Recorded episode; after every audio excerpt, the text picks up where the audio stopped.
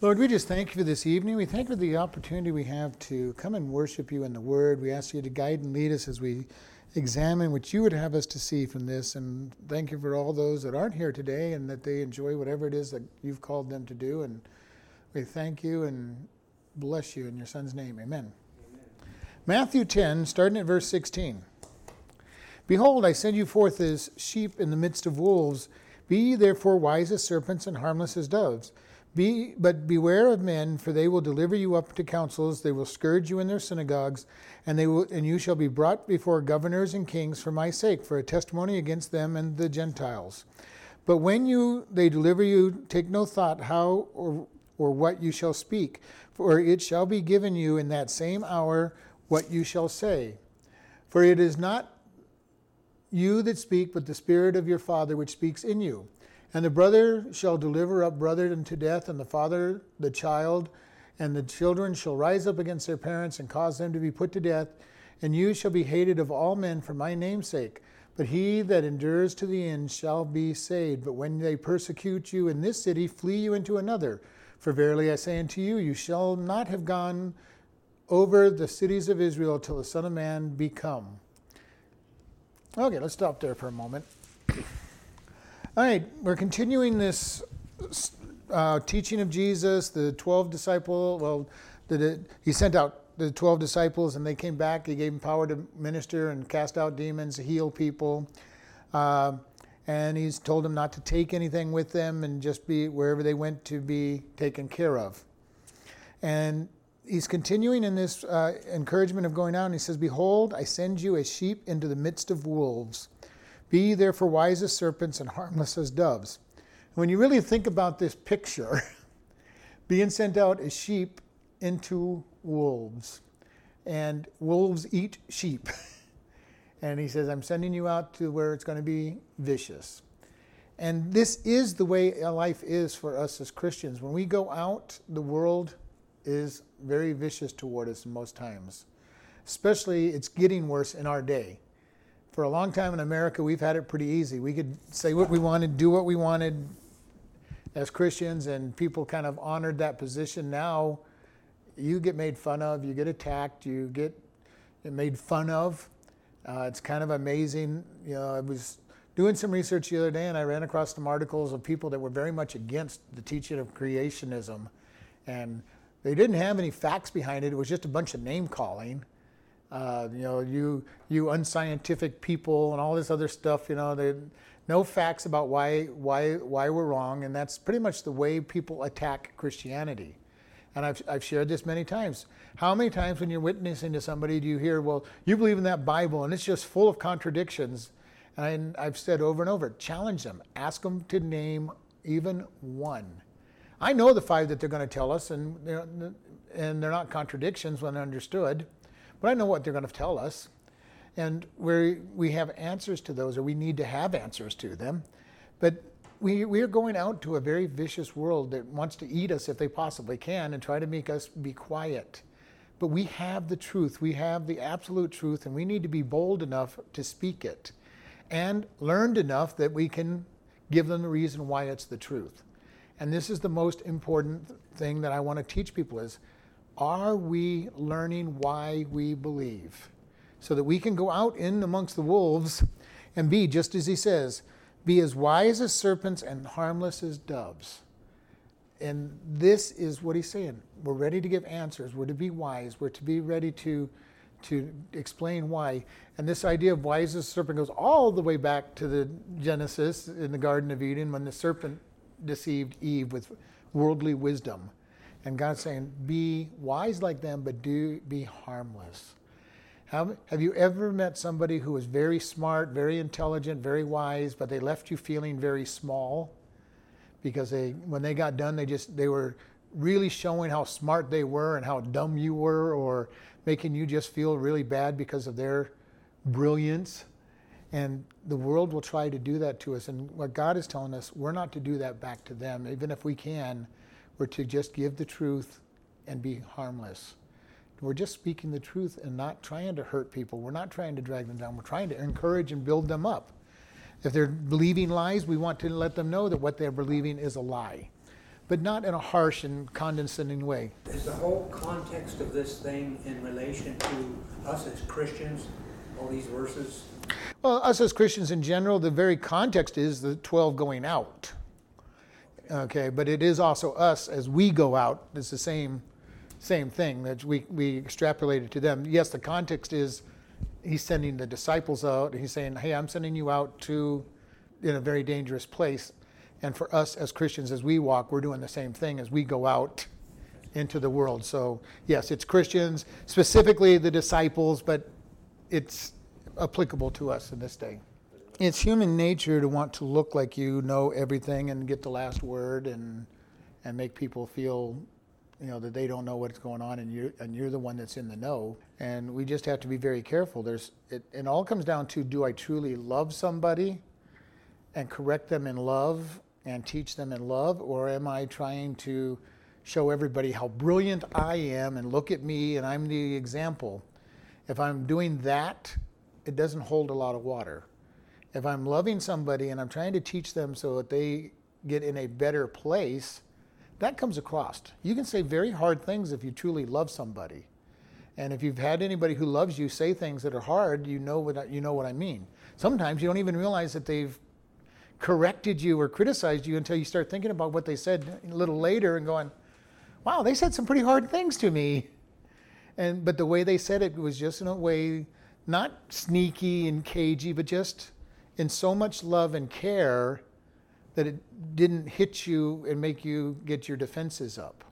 I had an example where I had to, number one, go to a friend of mine. We, we were together, we, we stayed together and uh, met every week. And I had to go, first off, go and apologize to him because, you know, I, give, I said, I haven't given you good go- godly counsel in this area and I need to apologize for not doing that. And here's what I think God needs you, you, you need to hear from God. He did not like to hear the message that, that I had. But he also recognized that it was out of love and, and concern and thought about it and ended up saying, yes, it was from God. Now, even if it's loving and godly, sometimes we don't want to hear it.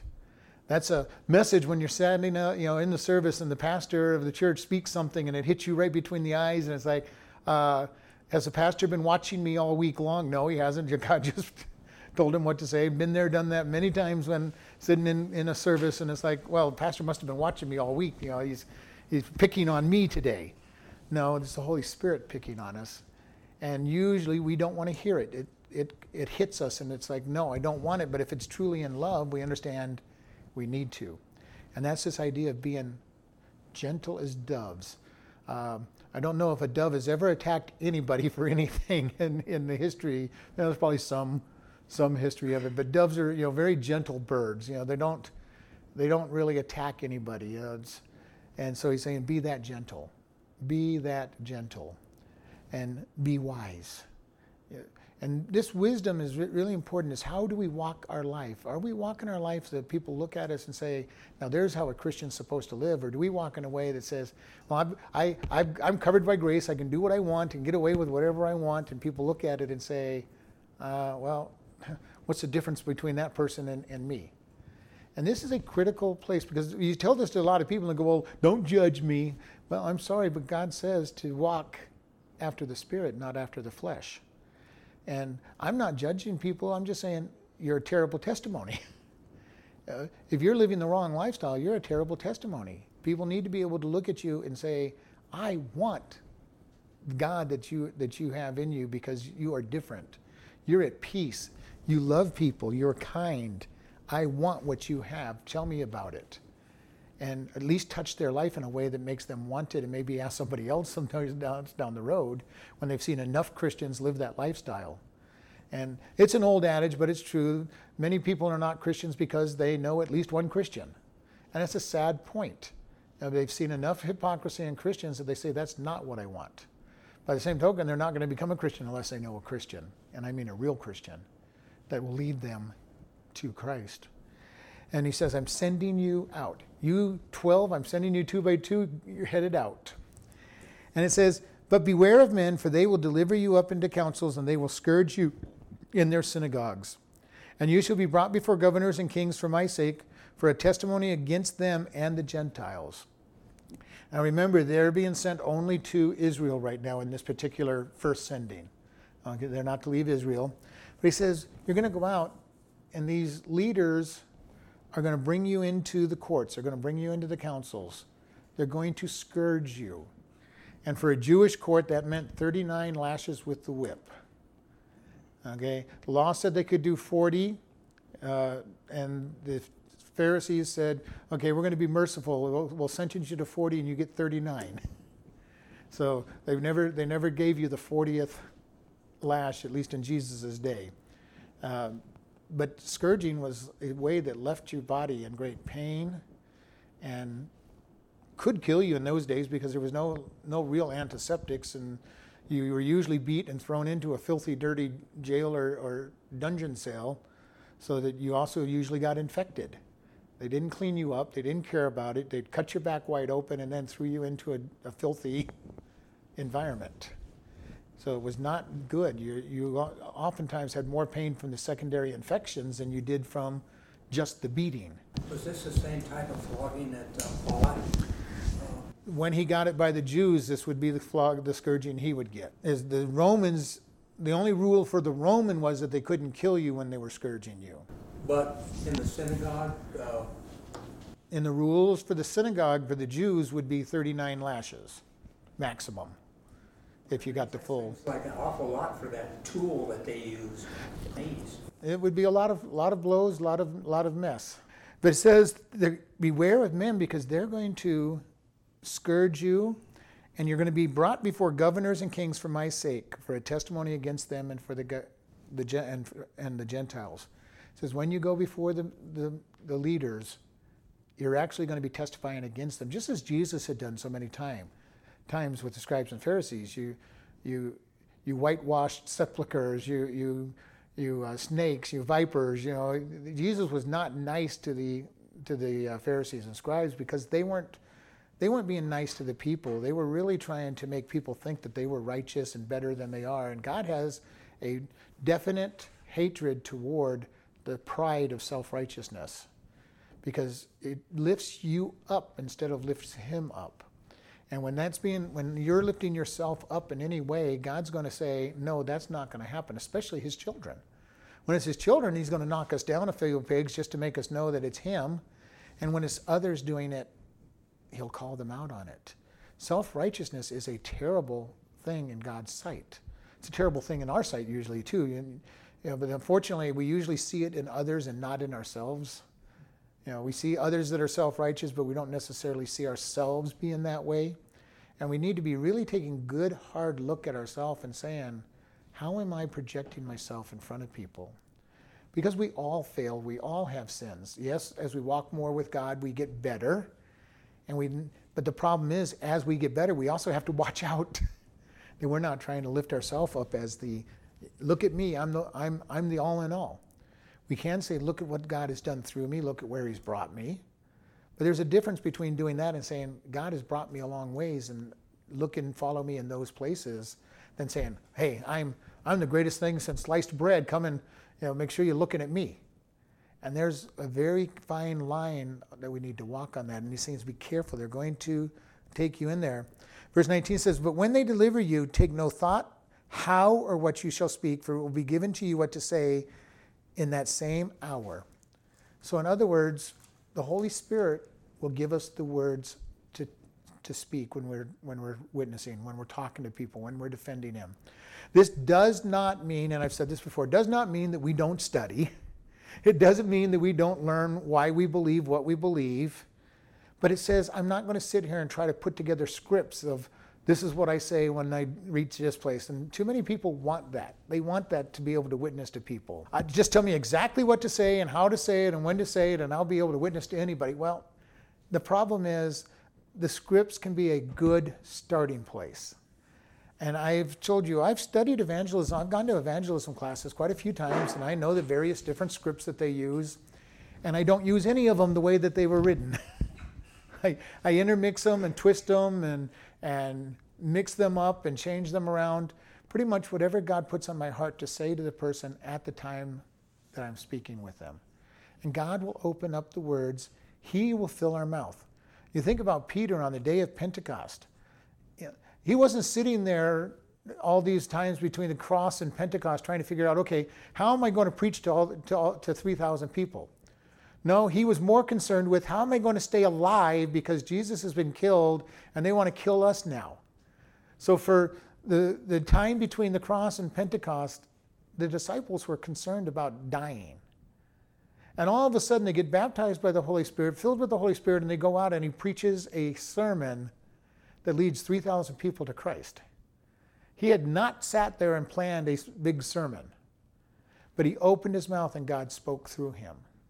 One of the greatest things that can happen to you is if you're a teacher or a pastor or even just uh, preaching the gospel, teach, speaking to somebody the gospel message, for the Holy Spirit to take over your mouth and fill your mouth with words. It's happened many times to me over the years.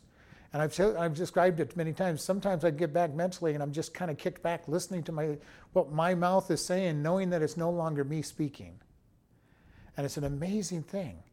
When you're witnessing to somebody and you're just, you, the words are just coming through so smoothly and, and, and correct and nice, and you know that it's not you. Or as a teacher, you're teaching, and all of a sudden you know that what you're teaching is not you speaking it. You've studied, you have done your, stuff, your, your preparation, and all of a sudden the Spirit takes over. It's an amazing place to be. We need to seek that. We need to ask God, God, give me the opportunities to speak for you and give me the words to speak for you. And again, we study, we evaluate, we learn, we prepare. But I'm going to tell you, when the Holy Spirit starts speaking of you, all those things go out the window. and yes, you hear yourself saying things that you know, you hear yourself using some of the scripts you know, but you know that it's the Holy Spirit speaking out of you. And that's exactly what Jesus said would happen.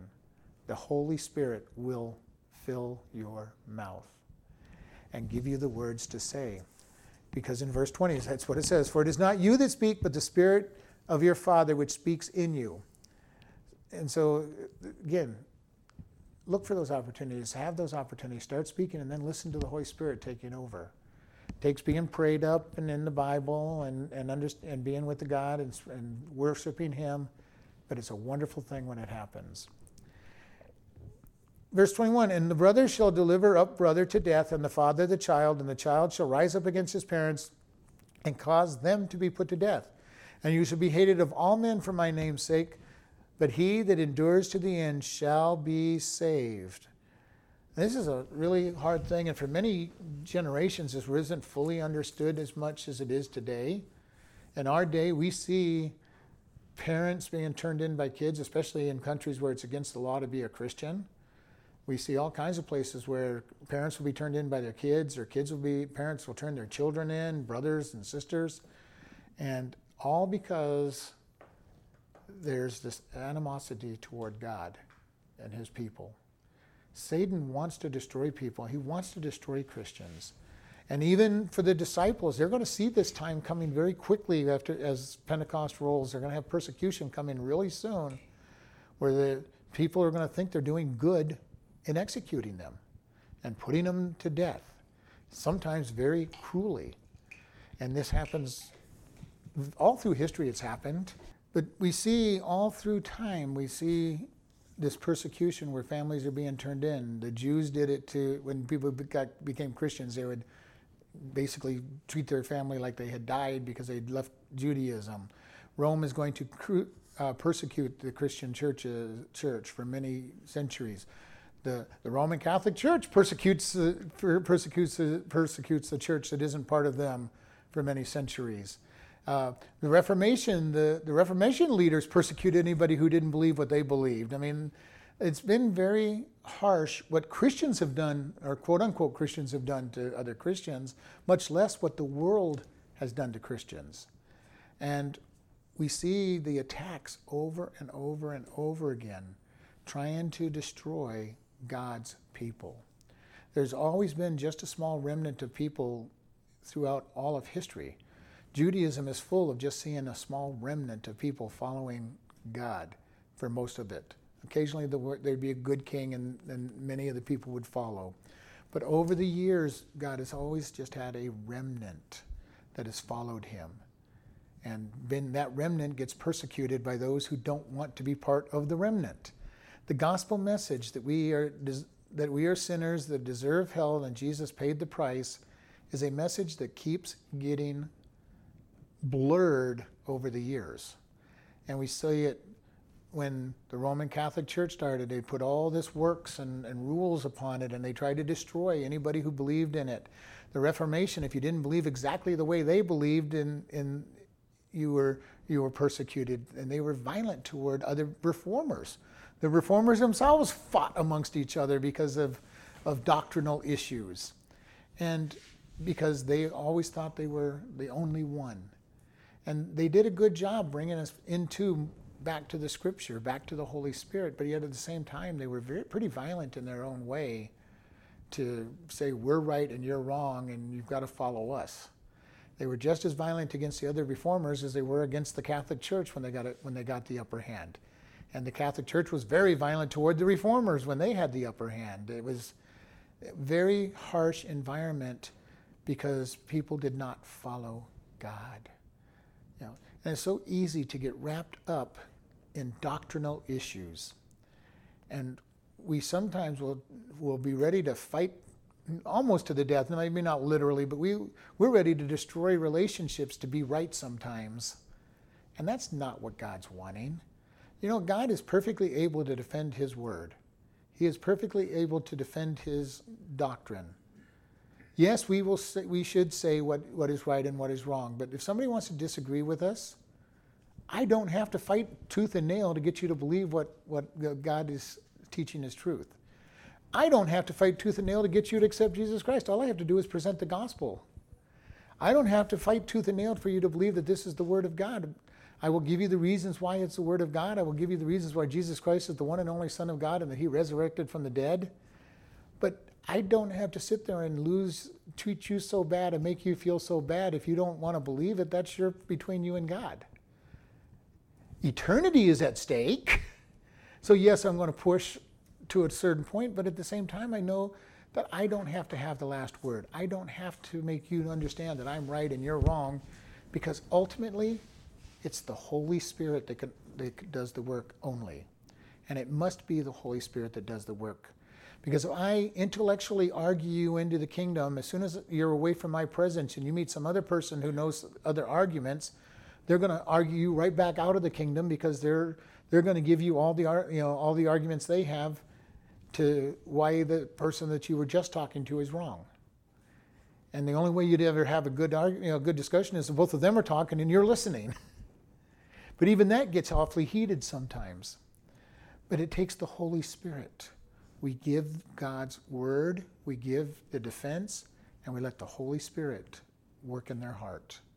Many times you'll give the message of God and people won't seem to respond. It won't be until they're laying in bed that night when the Holy Spirit tweaks their conscience and goes, hey, what if they're right?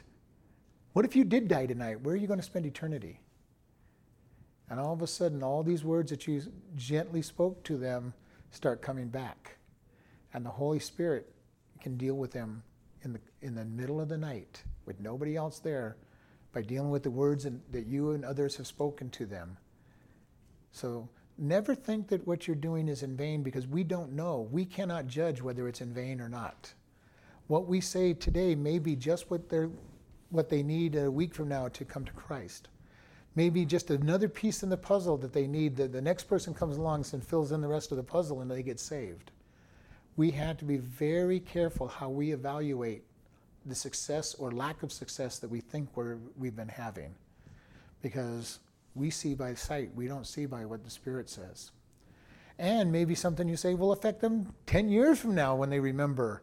You know, we never know how the Holy Spirit will, will tweak their memories to bring them back into it. Many stories of the Vietnam uh, men that were put into prison camps remembering the scriptures that they had learned when they were a kid or a teenager. And they basically put most of the Bible together from memory over their years and sharing with one another and and they would share it with somebody and go oh yeah that's i remember that verse and this is the one that follows or this is one before it and they pretty much put the whole bible together. Not, not the list of names and everything, but you know, the doctrines that were important were put together. Why?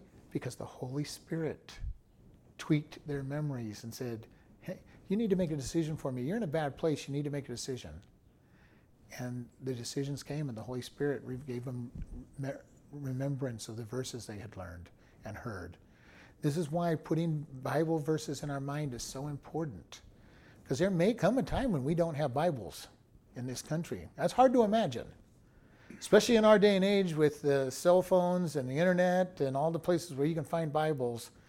And most of us in America as Christians probably have at least two or three Bibles in our home, if not more. I'm literally saying no, not even in electronic format. Oh. There is going to come a time when there's going to be a time when it's going to be against the law to have a Bible. It's going to be against the law to read the Bible. Verse 23 But when they persecute you in this city, flee you into another. For verily I say unto you, you shall not have gone over all the cities of, of Israel till the Son of Man come. So he's saying, when you're persecuted, if it gets really bad, go somewhere else. And this is how the gospel spread because the, the disciples did not leave Jerusalem until about 70 AD when, the, when Jerusalem and the temple was destroyed. And per- persecution got so bad that they had no choice but to leave. And then most of them went to Antioch, which is just a very short distance from Jerusalem. So they didn't really go out and do what God said to do until after He destroyed the temple in Jerusalem and scattered the people of Israel again. And you know, this is kind of sad, but how slow are we sometimes to be obedient to God?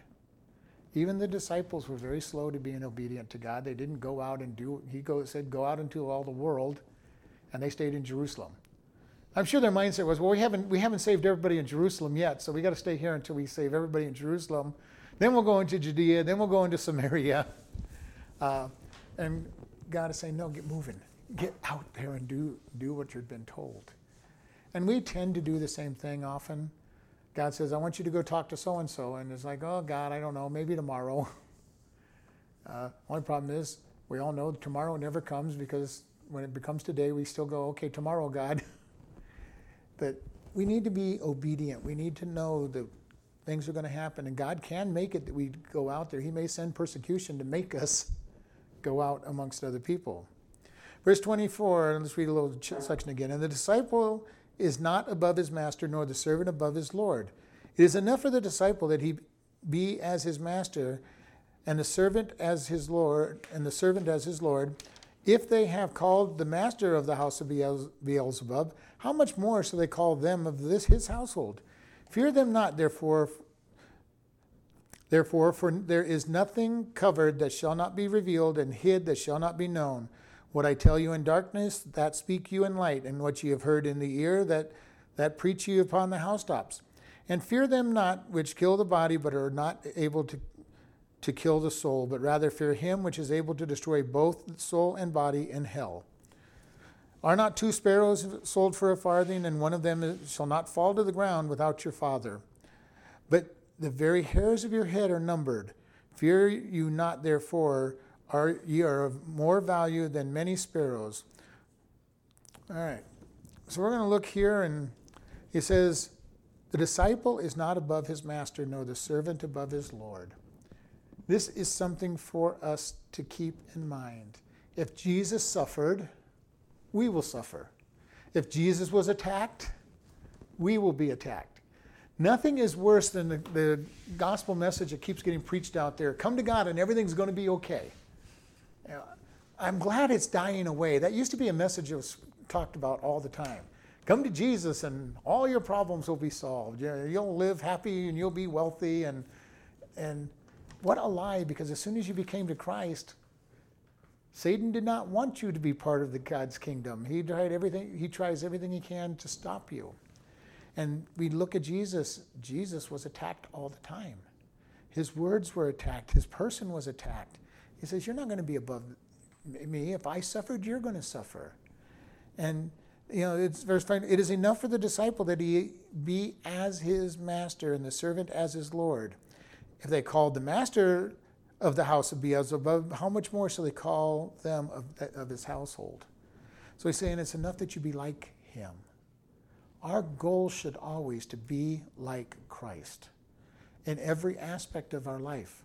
Now, we will probably never ever get close to, to being like Christ. We'll never be as loving as he was, as caring as he was, as, as perfect as he was, as kind and, and wise in speech as he was. But our goal should be Lord, I want to be more like you. How do we get to be more like him? We spend more time with him. know, that's how we become more like, like our Lord. We spend more time in the Word, we spend more time in prayer, we spend more time meditating on His Word. And the more we spend with Him, the more we become like Him. This is what happens in families. You can tell the children of various people because you start hearing the same language coming out of the kids that their parents use. If they're a godly family, you start hearing those godly conversations coming out of the kids. If it's an ungodly family, you hear the ungodly things that are coming out of the kids. But you can tell who their family member is. When you go to a college and there's fraternities and sororities, the people that hang together all the time start using the same language. They start acting the same way. Why? Because that's who they're around all the time. If you're a military person, the people generally start acting in a certain way that military people act like. And if we're going to be one that's following Christ, we are going to become like him by hanging around him and hanging around his people. We will start speaking with love and edification and building people up. And it just it takes time, it takes it takes not even effort, it just it just happens that we become like who we are around. You know what I'm saying? If you're around educated people, you're going to start speaking in an educated way. If you're with around Christians, you should start being more and more like Christ. That is what Christian means anyway. It was in Antioch they started calling the followers of Christ Christians. And it was actually supposed to be an insult. You're nothing but Christ followers. And but they liked it. And it's a good term. We should be Christ followers. So we should be becoming like the one we're following. And the more we hang out with him, the more we spend time with him, the more we will become like him, and the more we will speak the way he speaks and act the way he acts and make ability to change the world. And it says, They called me de- the, the Lord of the house of the devil. They're going to call you the house of the devil. And we're starting to see just that going. We look at this, and Jesus said, They called me of the house of the devil. They're going to call you. And we're seeing this happen in our world. They're calling everything that God calls good, they're calling bad, and what God calls bad, they're calling good. We see that in marriage. I mean, how many people, if you talk to the world, most of the world looks at marriage as a terrible, awful thing, even though God says it's His calling for those, uh, for His people to have a marriage and have a relationship that's going to be for the rest of their life. God calls homosexuality a sin. The world says, oh, it's just another good choice, you know, choice. It's good for you if you think it's good. God says He is the way, the truth, and life. No one comes to the Father except by me. They'll tell us that you're just so narrow minded and bigoted. You hate people that don't believe what you believe. And they'll go, well, all anything can be okay as long as you believe it well enough. You know, and then all these things that are totally illogical. I, love this idea that people go, well, there's lots of ways to God. You can, you can just do whatever you want. Well, I guarantee you, if you get on the wrong plane or the wrong airplane, no matter how much you think you're going someplace, you're not going where you think you're going. You can believe with all your heart that you're following the right thing and still be wrong. And the world has to understand this. And, and if we tell them that, we're considered, you know, hatred toward them. You just, you're just trying to tell me what to think and how to think, and don't don't judge me because my way is good. Verse 26 Fear them not, therefore, for there is nothing covered that shall not be revealed, and hid which shall not be known. What I tell you in darkness, that speak you in the light, and what you hear in the ear, that preach upon the rooftops. This is a two way street on this section of Scripture. If we, as followers of Christ, try to hide our sins, God's going to reveal them. But by the same token, it happens to the world as well if they try to hide their sins, eventually their sins will become public knowledge, at least to some level of public. Sin does not stay hidden. it always gets bigger, it always gets lar- larger and de- more demanding, and eventually comes out. And God is especially not going to let his children get away with it, but he also doesn't let the world get away with it. Their, wor- their sins come out. Satan wants to destroy, he wants to kill and destroy, and he's going to bring out anything that it takes to bring people down. And even though they're his followers, he doesn't love them. He doesn't love the people that are turning away from God. He's, his goal is to make them feel bad and miserable as much as he does the Christians. And in their job, it's easier because they're already his. So they have no strength to be defended from him when he turns against them. And we see this oftentimes, you know, a lot of the Twilight Zones and everything had this kind of thing. You made a deal with the devil and how it got twisted around so that you got hurt getting what you thought you wanted. And it happens all the time. You get what you think you want and you end up being hurt by it. It's just the way it is. If it's not God you're following, you're going to get hurt. God has a great plan for you, and it may be painful at certain points as He's teaching you, but at the long run, it is going to be the greatest blessing you've ever had because we're going to have everything when we get to heaven because God has everything for us. And He says, you know, nothing shall be hid, it shall be known. What you hear, what you hear in what I tell you in darkness, that speak in your light, and what you hear in the ears, preach it from the mountains, uh, from the rooftops. God's saying, Speak what you learn. What you're learning in your meditation, what you're learning when you're studying on your own, speak it out loud to tell people. And this is what I keep encouraging people. I look forward to the day when I come into this church and I hear people all the time sharing, This is what I learned this week in the scriptures. This is what I studied. This is what God showed me this week. This is what He showed me yesterday. I look forward to the day when people are getting that excited about God's Word. Me, Pastor, what is whispered in your ear? God. What you hear in your ear, or you says whispered. Whispered? Is that God talking? God speaking to you when you're studying. Okay. When you're studying, when you're when you're being taught in a quietness, go out and share it. Tell people about it. But whisper's not a bad deal because he speaks. God speaks in a very still, small voice most of the time, and if we're not concentrating to hear Him, oftentimes we'll get we'll not hear God. When people will say, and when I have said in my lifetime, well, I'm just not hearing from God, usually it's because I've gotten myself so busy that I'm not listening. I'm just reacting to everything going on around me, and I'm just caught up in day to day, you know, survival mode, and I'm no longer listening to God. Because when God met the prophet, he said, I, you thundered at me and I didn't hear your voice. You came in the fire and I didn't hear your voice. You came with the wind and I didn't hear your voice. And then I heard the still small voice of God. And basically, he's saying, Are we calming ourselves down enough to listen? And we all know sometimes that's hard to do. Yeah. Oh, yeah. Sometimes that's very hard to do, especially when we get caught up in the day to day living and we're just running along and we, we get up we get up in the morning and we read our newspaper we take our shower and shave and and we eat our breakfast and then we run out of the house. We haven't picked up god's word. We haven't read the bible. We get busy with our day and don't bring god into our day. And then we get to the end of the night and we go oh god sorry i missed you. Say a quick prayer go to sleep and start the whole day all over. And god's all day long trying to whisper in our ear that guy over there go talk to him. You know, you know, you're supposed to know this verse that you're supposed to have read this morning. This would keep you out of trouble right now. I want you to talk to this person. But we're so busy in the day to day, mundane minutia that we're dealing with that we don't listen for God. Tells us, be still know that I But over and over, we are encouraged to be still. Take that moment to just concentrate on God and it's an amazing thing because it's another one of those places that's so contradictory. God says that if you want to have more, you give Him your 10% in your offerings. If you want to be the servant of all you, uh, to be the master of all, you need to be the servant.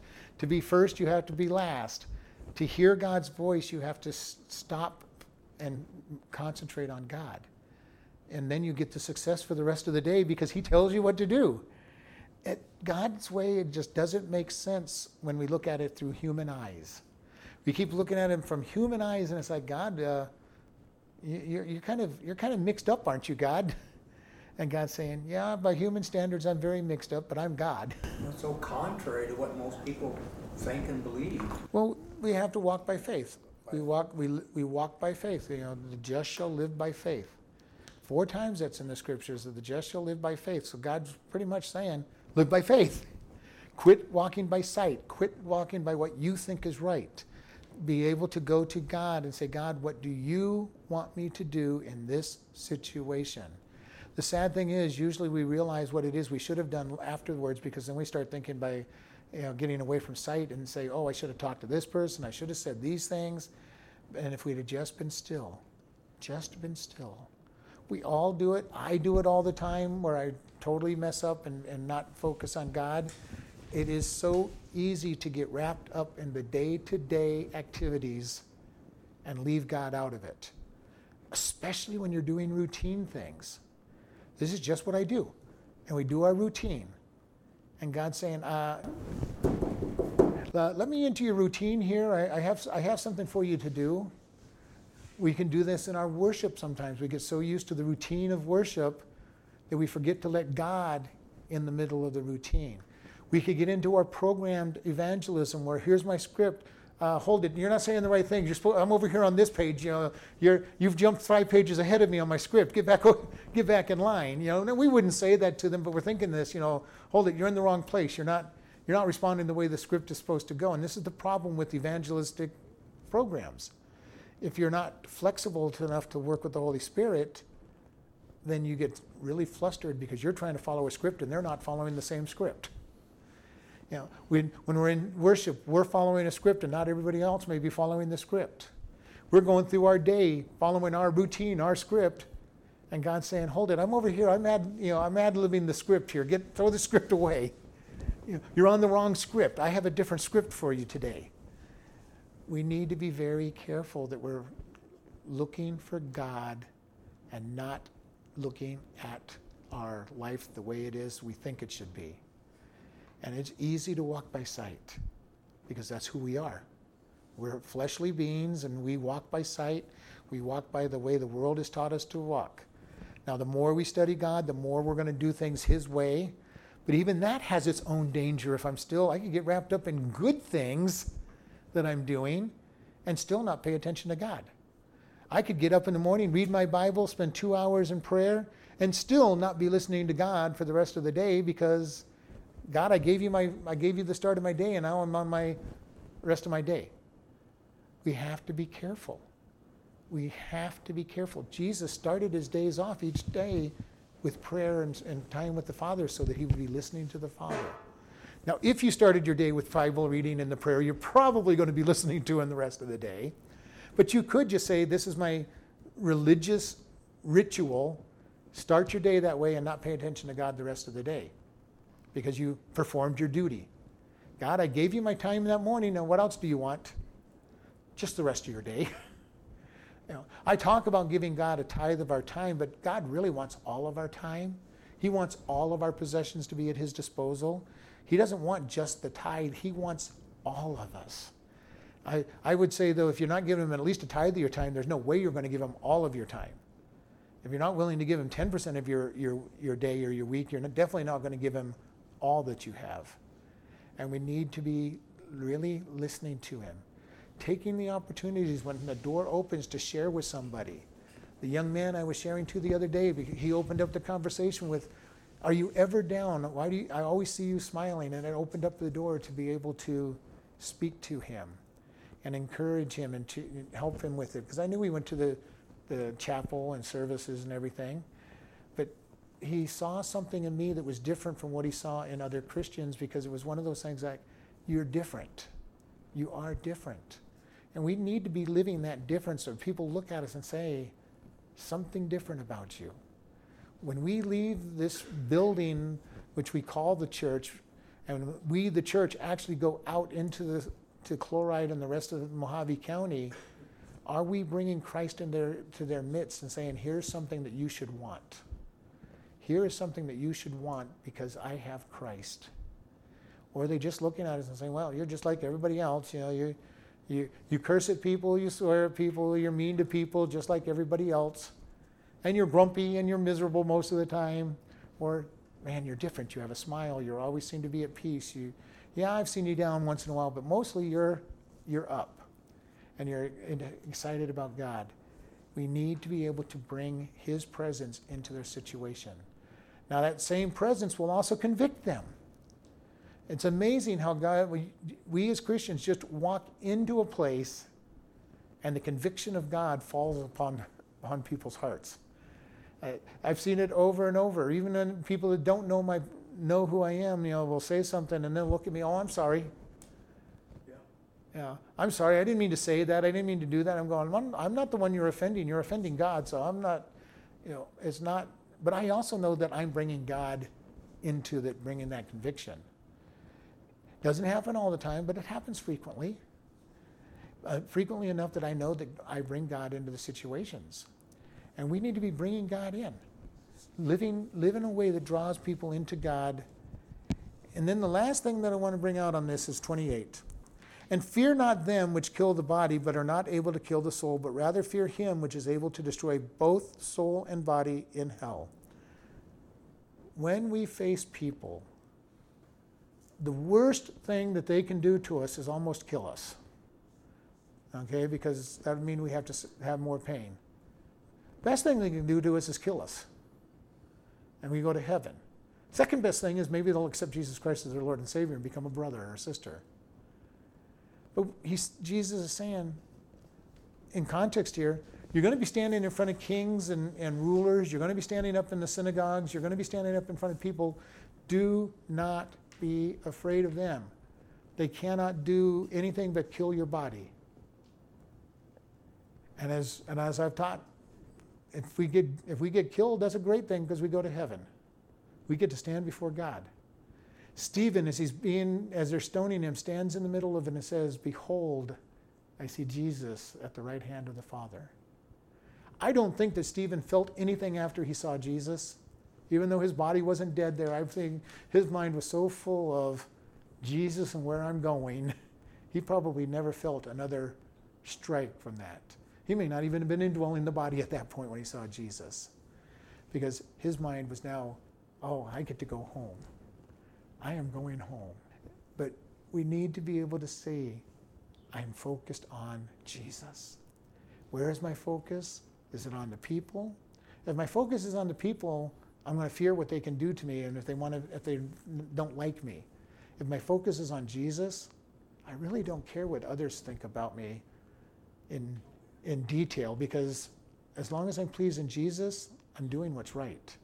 And if the world doesn't like me when I'm focused on Jesus, so be it. They're not going to like me anyway. The world will never like you if you're not bowing down to them. And this is true of all worldly relationships. If they're based upon the world's way of thinking, they want to get something out of that relationship. And if they're not getting it, they're not happy. As Christians, if we're truly the servant to others and we're building people up and we're loving them, it doesn't matter whether we're getting blessed out of the, out of the relationship or not, we're serving the individual. We're serving the other brother. Doesn't mean that we become doormats. It doesn't mean that we get abused. But it does mean that we're doing what will be good for them. Every good parent wants their children to be better off than they are. As Christians, we should want other Christians to be better off following God than we are. If they get blessed, praise God. It's so wonderful to see you get blessed. You got the new house that I wanted, praise God. You, you got that house. You got the new car that I wanted, praise God. But it better be mature and meant, not just saying it because you think that's the right thing to say. If you're being envious of them and jealous of them, grow up.